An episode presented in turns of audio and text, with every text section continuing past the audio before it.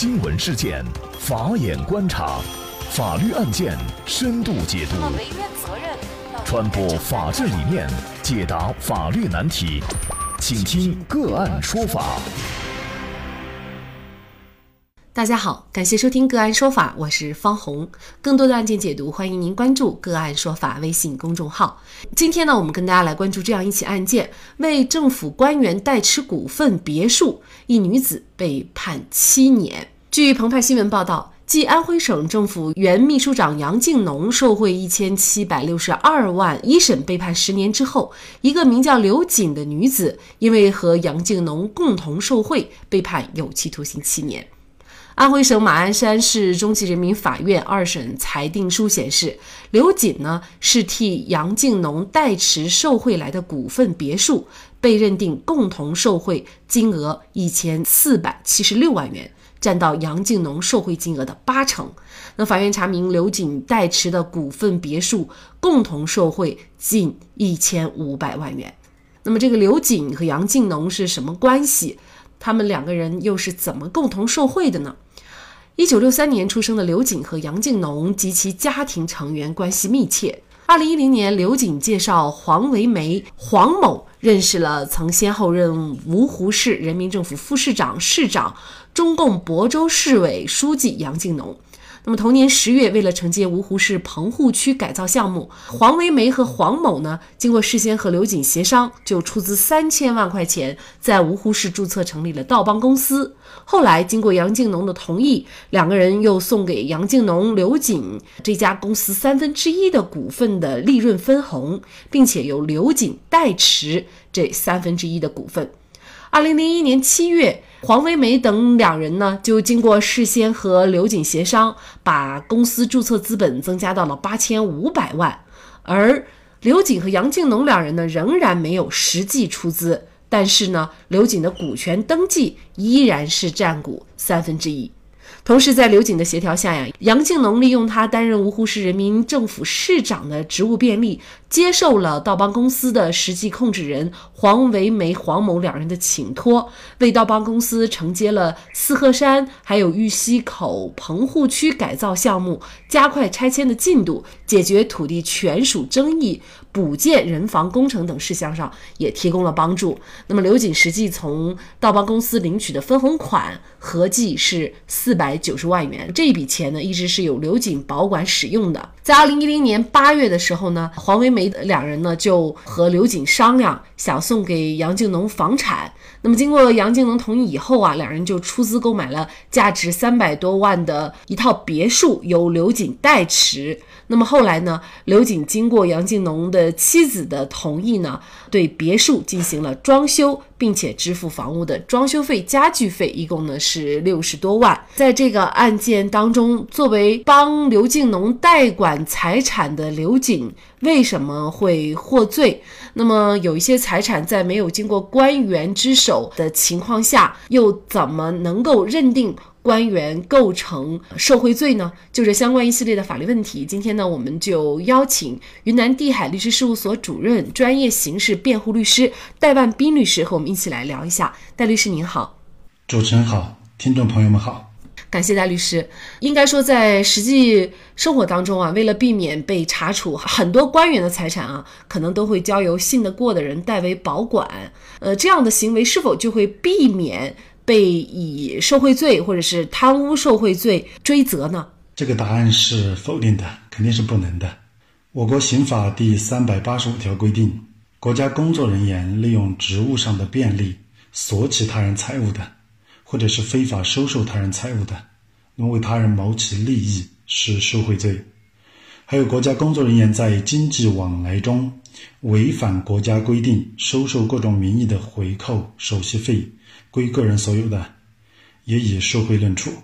在本案当中，杨景龙同意收受他人出资三千万成立公司的三分之一的股份利润的分红，给自己和刘瑾，并由刘瑾代持该三分之一的股份。刘瑾的代持行为只是杨锦龙收受他人财物后控制财物的一种方式，完全不影响受贿罪的构成，无法避免法律风险。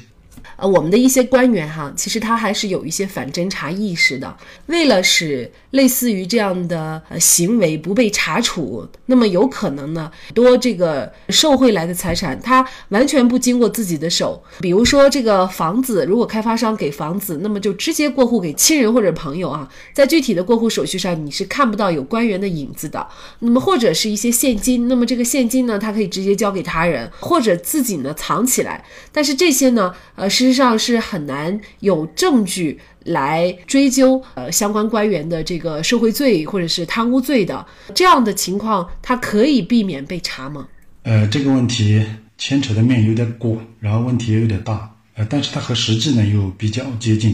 实际上说的就是既有一定反侦查能力人的犯罪。我们中国有一句谚语叫做“人过留名，雁过留声”，也就是说，除非你不做。只要做了，都会留下痕迹。如果开发商直接把房子过户给官员亲人，相对比较好查一点。那么实践当中，直接把房子代持在官员的好朋友名下，或者把钞票放在好朋友那里代保管，这样往往会给侦查机关的工作带来一定的难度。但是每年也有好多这样的案子被侦破。那么这一类案子有一个突破口，也就官员不会把这些财物交给。和他关系一般的人来代持或者代保管，那么就是说，做这样事情的人和官员的关系应该是非常友好或者密切的，这样他们的联系就会非常密切，这就是一个非常好的突破口。加之这一类案件的群众监督力度会比较大，线索来源也就会广泛一些，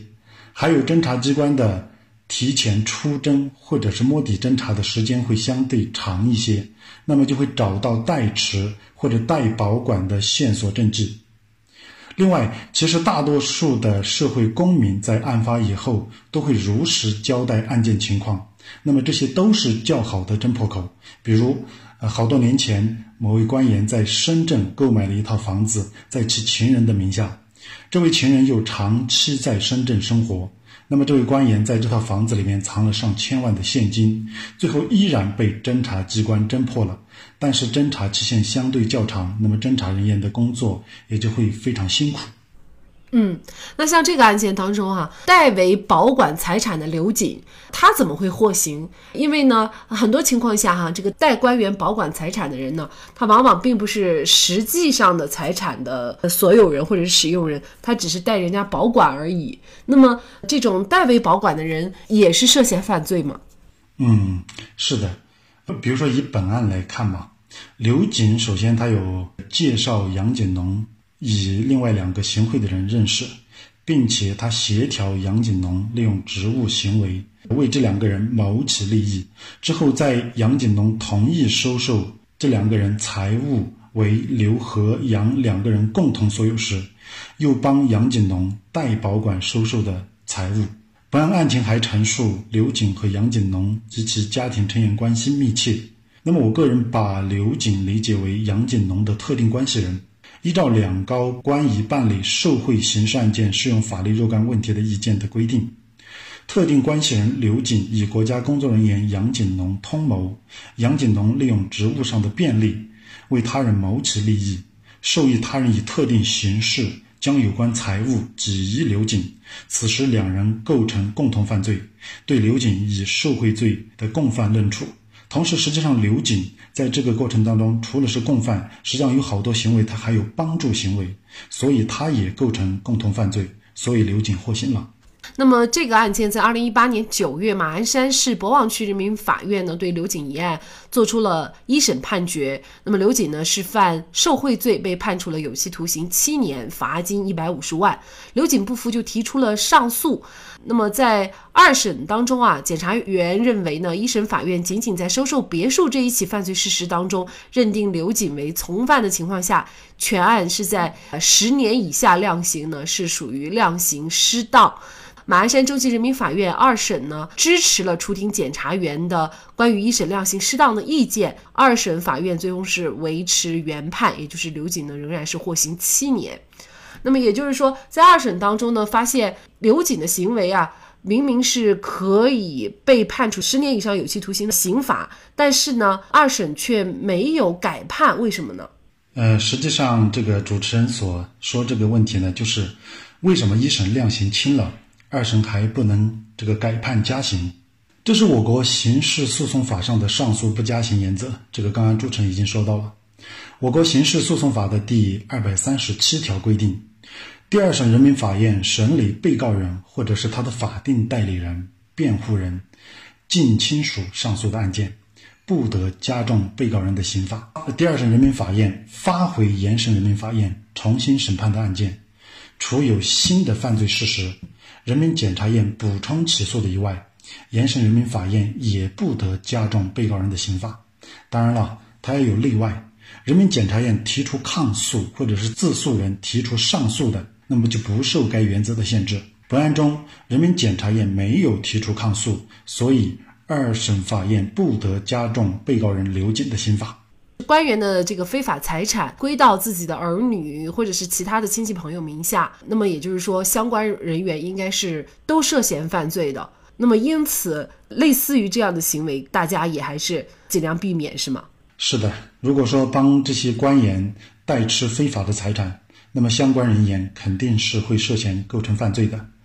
常规情况下呢，会涉嫌构成我国刑法第三百一十二条规定的掩饰隐瞒犯罪所得、犯罪所得收益罪。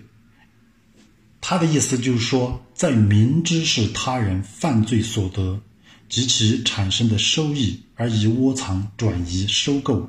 代为销售或者其他方法掩饰、隐瞒的，就构成此犯罪了。如果这种行为还构成其他犯罪啊，那么还依照处罚较重的规定定罪处罚。那么，比如说某一案件当中，官员的下属明知道该官员的四百万元现金是受贿所得。而以自己的家属名义开设银行账户，帮其存储该笔资金，那么就同时构成了掩饰、隐瞒犯罪所得罪和受贿罪两罪。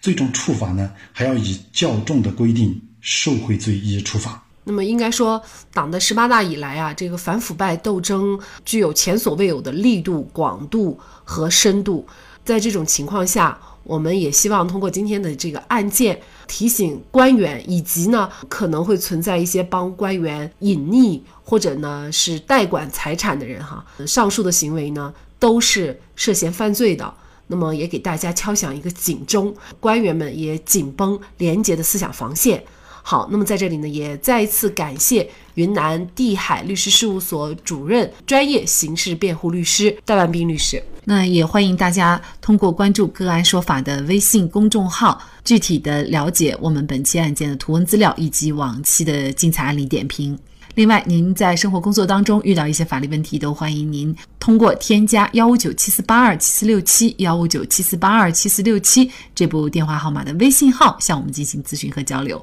给大家提供法律问题解答的都是我们节目邀请到的嘉宾了，他们都非常的资深、专业和负责任。感谢您的收听，我们下期节目再见。